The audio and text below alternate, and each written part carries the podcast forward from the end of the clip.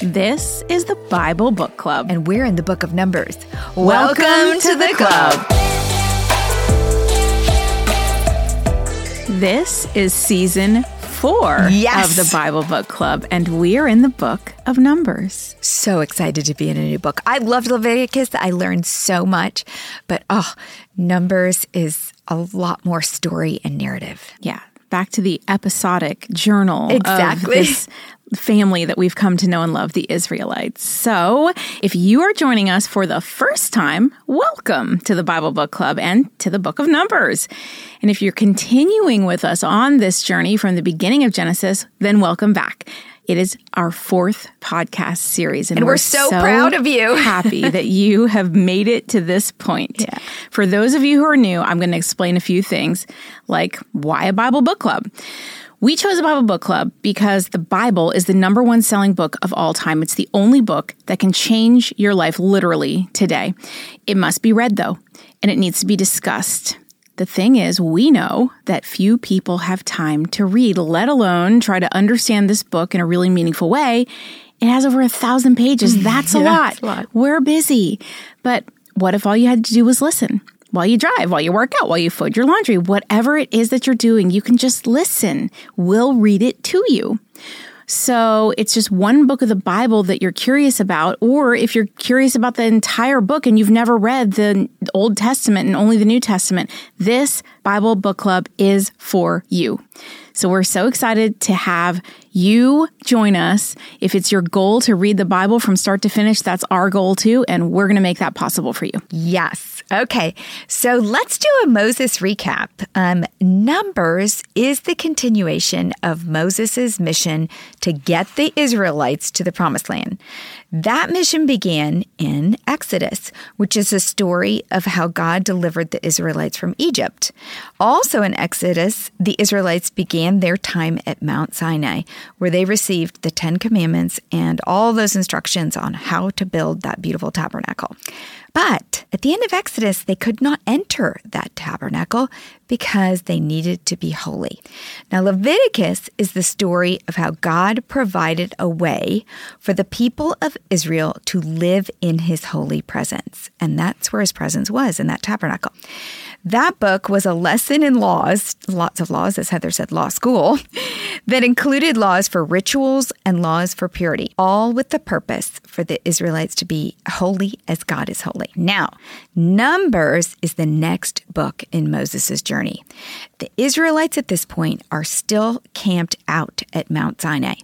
It is not quite a year since the very first Passover. I know for most of you who went through Leviticus, you feel like it's longer than a year. It has not been. But it is time to prepare for the move to the promised land. Numbers is the story of how God faithfully led Israel through the wilderness despite their rebellion. Here is our intro to Numbers. Okay, let's talk about the name. The name Numbers is a Greek translation and a title given to the book because of the censuses taken in the book. However, the Hebrew title for the book is Bemidbar, which is the fifth word of the first verse of the book. It means in the wilderness, which is a much more fitting title, as the Israelites are going to spend a lot more time wandering in the wilderness than they are going to be spending time taking a census. They're actually going to wander in this one book for 38 years. Now, the theme of Numbers is God's faithfulness despite Israel's rebellion. And it's something that we need to remember always as an example to us that God will be faithful despite our rebellion.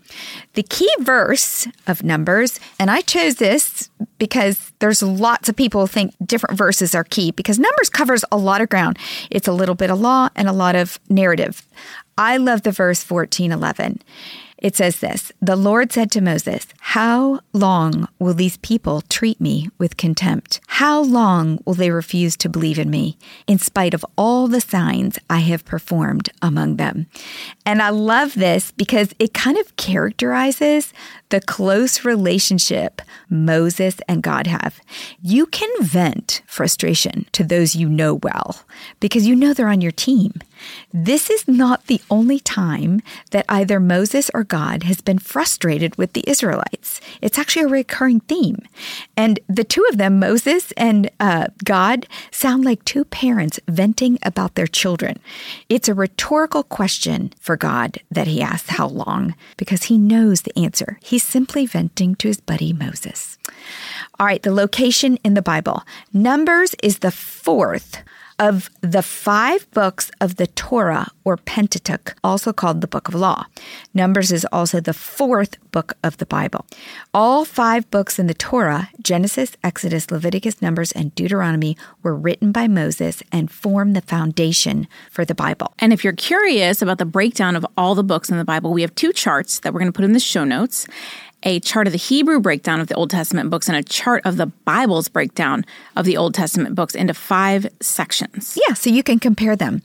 Um, and we've had them in the past in other seasons, so they're kind of fun to look at. Now, the structure of numbers, um, it could be divided many different ways. There are several interesting ways to create an outline for this book because, like I said, it's got a lot of content. The simplest is to divide the book into two. The first division is chapter 1 through 25 the story of the rebellious generation of people that die in the wilderness.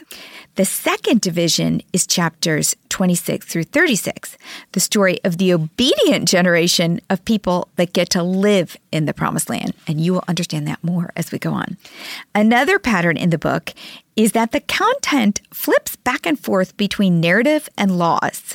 And um, Mary Douglas, a favorite of ours from Leviticus, actually uses this outline in kind of a round pattern where it goes round and round and kind of repeats on each side. It's fascinating. She's got quite the literary mind.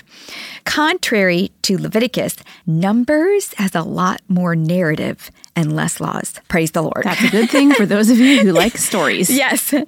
The laws prescribe how Israel is to travel to the promised land and what to do when they arrive there. And the narrative describes the Israelites' attitude, and they have a lot of attitude, and actions on the way there to the promised land. Yeah, I will say I'm one of those people that likes a good story, but I actually really enjoyed Leviticus I much more it. than I thought I would. And I learned a lot from it about my heart and purity, and it Yeah. just really made a difference in my I life. I learned a ton. I really enjoyed it. I was af- deathly afraid of it though, but no more. Okay, the timing of numbers. The books Exodus, Leviticus, Numbers, and Deuteronomy follow a 40 year timeline from 1446 BC to 1406 BC. Exodus was the first five or six months of the 40 years. Leviticus was another five or six months. Numbers will be a little over 38 years, and we will finish Moses' journey with Deuteronomy for the last seven months of the 40 years. The bulk of the 40 years will happen in this book, Numbers. And we also have a helpful visual timeline of that that compares the dates to the books of the Bible to the Israelites' locations throughout Moses' journey from Egypt to the promised land, all in the show notes. Go check it out because if you're visual like me, we need those things. Yeah, we have a great graphic designer who does a really good job. Okay, what can we, as New Testament believers, learn from Numbers? In the New Testament, Paul gave a summary of the book of Numbers as a warning to us about Israel's wilderness wandering in 1 Corinthians 10. Yeah, and the great thing about this is if you didn't know that this was the book of Numbers that he was summarizing here, you wouldn't even know. But wait till you, we finish this book because everything that happens in the entire book is right here. For I do not want you to be ignorant of the fact, brothers and sisters, that our ancestors were all under the cloud and that they all passed through the sea. They were all baptized into Moses in the cloud and in the sea. They all ate the same spiritual food and drank the same spiritual drink, for they drank from the spiritual rock that accompanied them, and that rock was Christ. Nevertheless, God was not pleased with most of them. Their bodies were scattered in the wilderness. Now, these things occurred as examples to keep us from setting our hearts on evil things as they did. Do not be idolaters, as some of them were, as it is written. The people sat down to eat and drink and got up to indulge in revelry. We should not commit sexual immorality, as some of them did. And in one day, 23,000 of them died. We should not test Christ, as some of them did. And they were killed by snakes, and do not grumble as some of them did, and they were killed by the destroying angel. These things happened to them as examples and were written down as warnings for us, on whom the culmination of the ages has come. So if you think you are standing firm, be careful that you don't fall. No temptation has overtaken you except what is common to mankind, and God is faithful. He will not let you be tempted beyond what you can bear. But when you are tempted, He will also provide a way out so that you can endure it. So, if some of that sounded weird to you, like being killed with snakes and spiritual drinks and rocks and all kinds of things, it won't sound odd after you finish this book. Paul just summarized the first 40 years of God's covenant relationship with Israel. Paul lays out the ways God revealed himself to Israel and the ways Israel rebelled against God. Israel was tempted and failed in the book of Numbers. We too will be tempted, but Paul tells us we can be different in our relationship with God. We can be faithful. God will provide a way for us to endure. This is the lesson for us in Numbers. How can we do things differently? Okay, Numbers is the story of the relationship between the Israelites and God and very much resembles a courtship, wedding, and marriage. So track with me on this because I'm going to come back to it at the end. In Genesis and Exodus, God chooses and pursues the Israelites in love and explains his intent to dwell among them only, very much like a bridegroom pursues his intended. Now, in Leviticus, God lays out the plans for how they will live together. Okay, we're going to get married. This is how we're going to live together. This, in Numbers, is where the wedding ends and the marriage begins. This is where the Israelites' relationship with God will be tested. As we begin Numbers, we open in the honeymoon phase. Everyone is excited and ready to take a trip to their new life in the promised land. And Israel is getting organized and packed for the journey.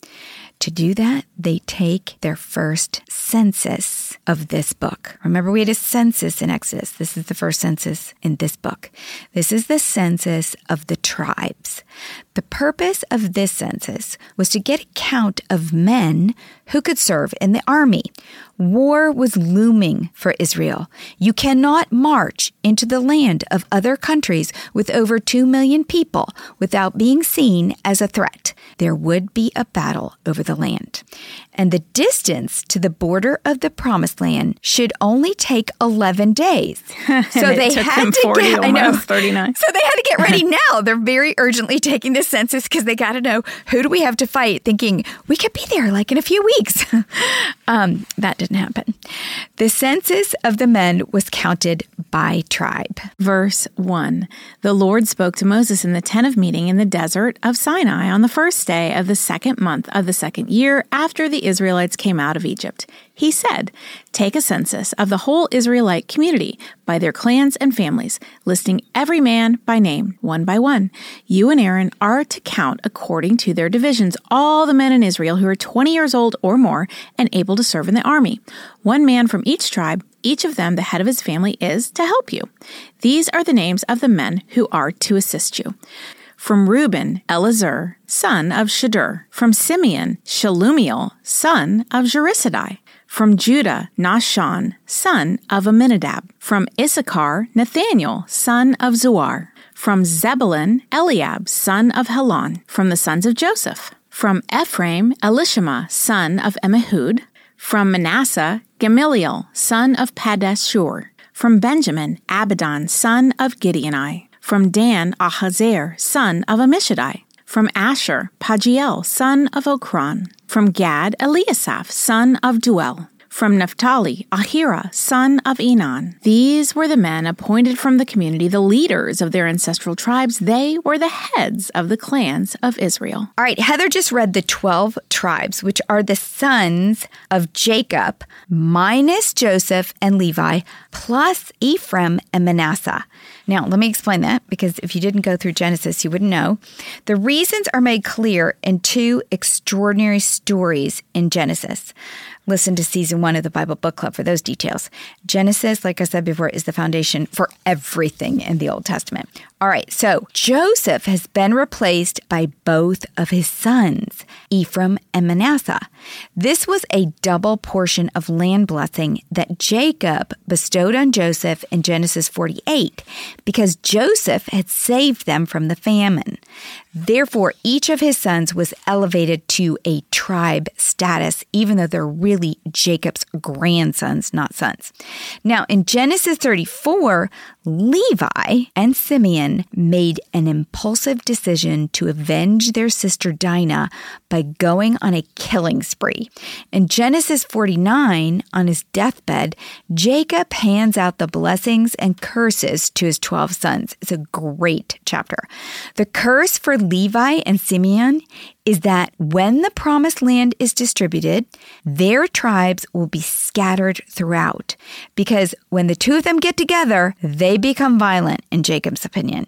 Now, the tribe of Levi's curse actually becomes a blessing in Exodus, season two of Bible Book Club, when Moses came upon the golden calf incident after being up on the mountain and asked the Israelites who was with him.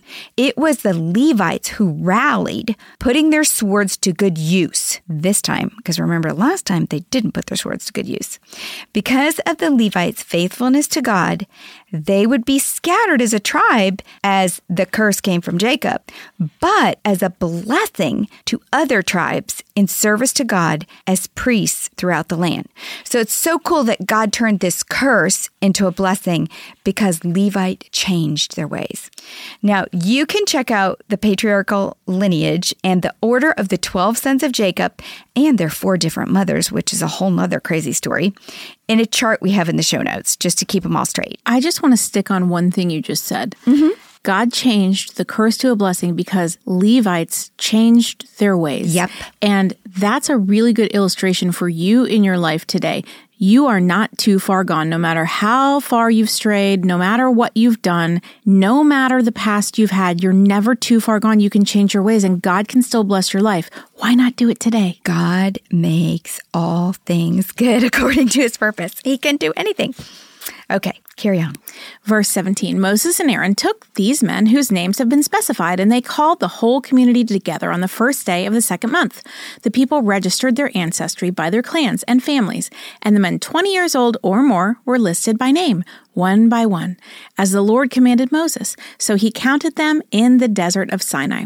From the descendants of Reuben, the firstborn son of Israel, all the men 20 years old or more who were able to serve in the army were listed by name, one by one, according to the records of their clans and families.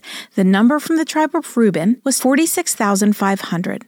From the descendants of Simeon, all the men 20 years old or more who were able to serve in the army were counted and listed by name, one by one, according to the records of their clans and families. The number from the tribe of Simeon was 59,300. From the descendants of Gad, all the men 20 years old or more who were able to serve in the army were listed by name, according to the records of their clans and families. The number from the tribe of Gad was 45,650.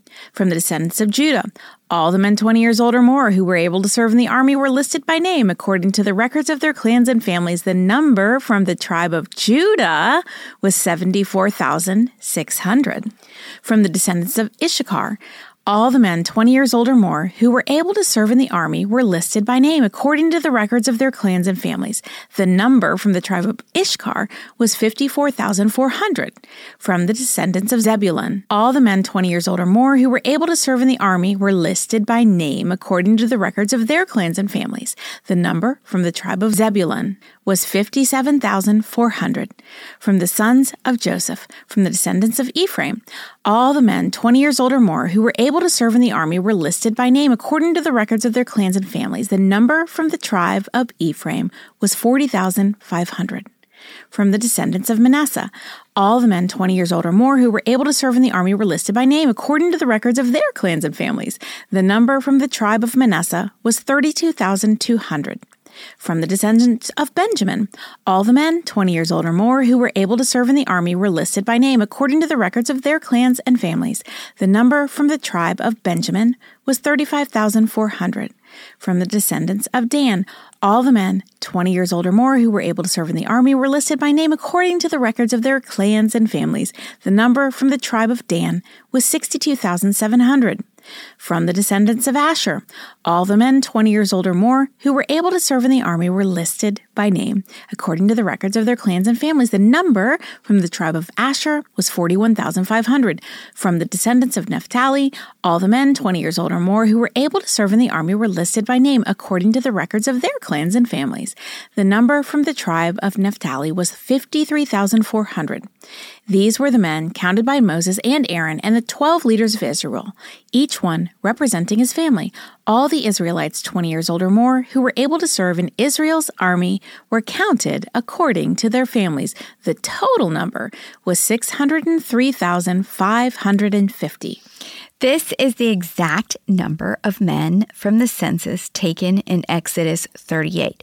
No one has died yet, but spoiler alert, all of these fighting men had the opportunity to see the promised land because the Israelites only wandered for 38 years. They could have lived. However, disobedience leads to death, and only two of the 603,550 men secure the blessing of stepping into the promised land. And if you're thinking it was Moses and Aaron, think again. It was not. They do not make it. Verse 47 The ancestral tribe of the Levites however, was not counted along with the others.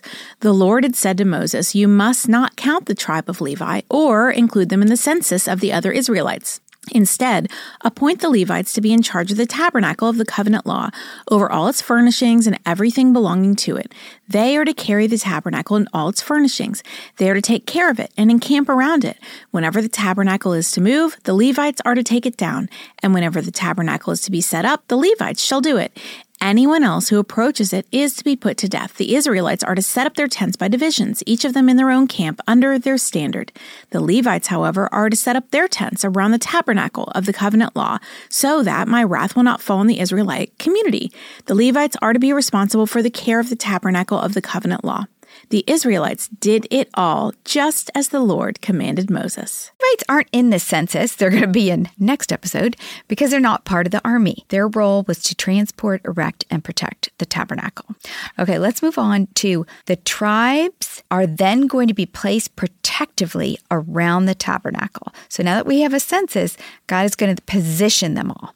Now here's the arrangement of the tribes, and I love the symmetry of God. He is the master who creates order out of chaos starting in Genesis 1, whether it's the universe or a nation. If you too are amazed by what God can do with chaos, you will love the image we have in the show notes. It is a beautifully detailed drawing of the Israelites camped around the tabernacle, penned by a Dutch illustrator and engraver named Jan Luyken in 1705. We have added a key to help you follow along with the placement of the tribes, but I love it because it's so detailed and there's so many tiny tents. It kind of gives you a picture of wow, this this was a lot. Like it was a, a lot. And any other diagram I've seen in any other commentary just does not do it justice. Now, to summarize the layout of the camp, the tabernacle is going to be in the middle. God desires the same today. He wants to be in the middle of our lives. The tabernacle is going to be surrounded on all four sides by the Levites, details to come in the next episode. The book of Joshua states that then there is a space of 2,000 cubits between the Levites and the tribes, which makes sense after all we read from Leviticus about making sure the tabernacle was protected from impurity. Then the tribes are the outer sides of the square four groups of three tribes placed on each side of the square, protecting the Levites and then also protecting the tabernacle in the middle of the Levites. Each of the four groups of three tribes has a leader tribe. The leader tribes are Judah, Reuben, Ephraim, and Dan. Kind of seems like God knew what he was doing. Oh my gosh, he's so organized. I love it. Chapter 2 The Lord said to Moses and Aaron, The Israelites are to camp around the tent of meeting some distance from it, each of them under their standard and holding the banners of their family. On the east, toward the sunrise, the divisions of the camp of Judah are to encamp under their standard. The leader of the people of Judah is Nahshon, son of Amminadab. His division numbers 74,600. The tribe of Issachar will camp next to them. The leader of the people of Issachar is Nathaniel, son of Zuar. His division numbers 54,400. The tribe of Zebulun will be next. The leader of the people of Zebulun is Eliab, son of Helon. His division numbers 57,400. All the men assigned to the camp of Judah, according to their divisions, number 186,400. They will set out first. So, this is the first group of three, and the description lists the groups in clockwise rotation, beginning in the east. So, this group is in the east. We're going to go on to the other three groups in a minute. The east was the direction of the sunrise and the standard starting point for Israelite direction east, south, west, and north. We kind of started in the north, they started with the east. The first tribe listed was Judah, and we should not be surprised about this. Judah is the fourth brother of the 12 sons of Jacob, and he has a unique story which is told in Genesis. He is the fourth son of Leah, the wife that Jacob did not love. Leah named him Judah, which means I will praise the Lord, because with her first three boys, her hope was to gain her husband Jacob's attention. But he only had eyes for her sister Rachel. Well, finally, with the birth of this fourth son, Judah, she realized that God was the desire of her heart and she praised him instead. You've got to listen to season one. Judah is a great guy. However, he makes some mistakes, a couple of really big ones, but turns his heart back to God and demonstrates that he is a man of faith.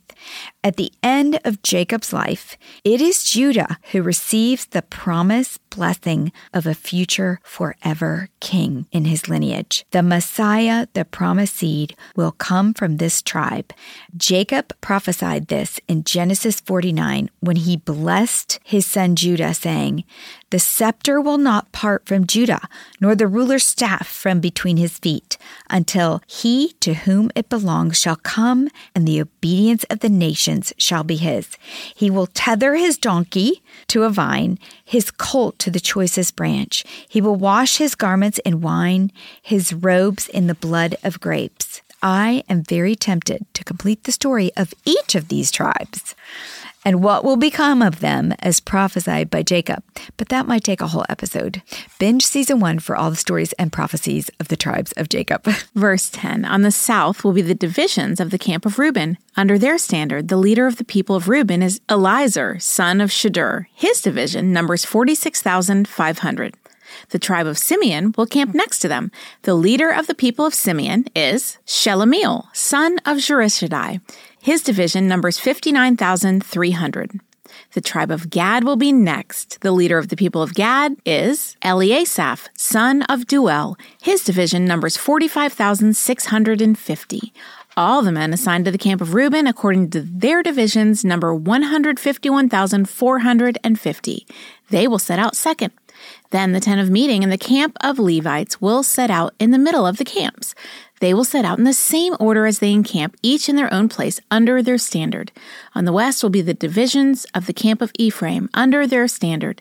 The leader of the people of Ephraim is Elishama, son of Ammihud. His division numbers 40,500. The tribe of Manasseh will be next to them. The leader of the people of Manasseh is Gamaliel, son of Pedahzur. His division numbers 32,200. The tribe of Benjamin will be next. The leader of the people of Benjamin is Abidan, son of Gideoni. His division numbers 35,400. All the men assigned to the camp of Ephraim according to their divisions number 108,100. They will set out third. On the north will be the divisions of the camp of Dan under their standard. The leader of the people of Dan is Ahaziah, son of Ammishaddai. His division numbers 62,700. The tribe of Asher will camp next to them. The leader of the people of Asher is Pagiel, son of Okran. His division numbers 41,500. The tribe of Naphtali will be next. The leader of the people of Naphtali is Ahira, son of Enan. His division numbers 53,400. All the men assigned to the camp of Dan number 157,600. They will set out last under their standards. These are the Israelites, counted according to their families, all the men in camps by their divisions, number 603,550. The Levites, however, were not counted, along with the other Israelites, as the Lord commanded Moses. So the Israelites did everything the Lord commanded Moses. That is the way they encamped under their standards, and that is the way they set out, each of them with their clan and family. Okay, so we got a taste there too of how, like I said, we are already have a diagram of the camp when they're set up. We got a taste also of how the camp is going to proceed when they pick everything up and leave. And you're going to have Judah goes first, and from the east, um, the camp of Reuben goes second on the uh, from the south. Then the Levites will go with all the tabernacle packed up. We're going to cover that more in the next episode. Then the camp of Ephraim will go from the west, and then uh, from the north, the camp of Dan. So they kind of all have a lot of order. Now, we know from the last season in Leviticus that God loves the number seven but 12 is a favorite too. The 12 sons of Jacob became the 12 tribes, which then surround the tabernacle, three on each side. And in Revelations 21, John sees the new Jerusalem, the bride of the Lamb, and describes it like this. One of the seven angels who had the seven bowls full of the seven last plagues came and said to me, Come, I will show you the bride, the wife of the Lamb. And he carried me away in the Spirit to a mountain great and high, and showed me the holy city, Jerusalem, coming down out of heaven from God. It shone with the glory of God, and its brilliance was like a very precious jewel, like a jasper, clear as crystal. It had a great high wall with 12 gates, and with 12 angels at the gates. On the gates were written the names of the 12 tribes of Israel. There were three gates on the east, three on the north, three on the south, and three on the west. The wall of the city had 12 foundations, and on them were the names of the 12 apostles of the Lamb. Now, continuing a little further on, I'm going to skip a few verses. It says here, I did not see a temple in the city because the Lord God Almighty and the Lamb are its temple. The city does not need the sun or the moon to shine on it, for the glory of God gives it light, and the Lamb is its lamp. The nations will walk by its light, and the kings of earth will bring their splendor into it. On no day will its gates ever be shut, for there will be no night there. The glory and honor of the nations will be brought into it. Nothing impure will ever enter it, nor will anyone who does what is shameful or deceitful, but only those whose names are written in the Lamb's book of life. The bride of the Lamb, this is another marriage, like I said in the beginning, another covenant the new covenant of the New Testament. And it is our promised land where we will be ushered in through the gates of the 12 tribes of Israel, and we will stand on the foundation of the 12 apostles of the New Testament. And there will be no temple because we will dwell with God in person, and the light from the glory of God will eliminate all darkness, and we will never be cast out as Adam and Eve were, and nothing impure will ever touch us as in Leviticus, because disease and death will be ancient history.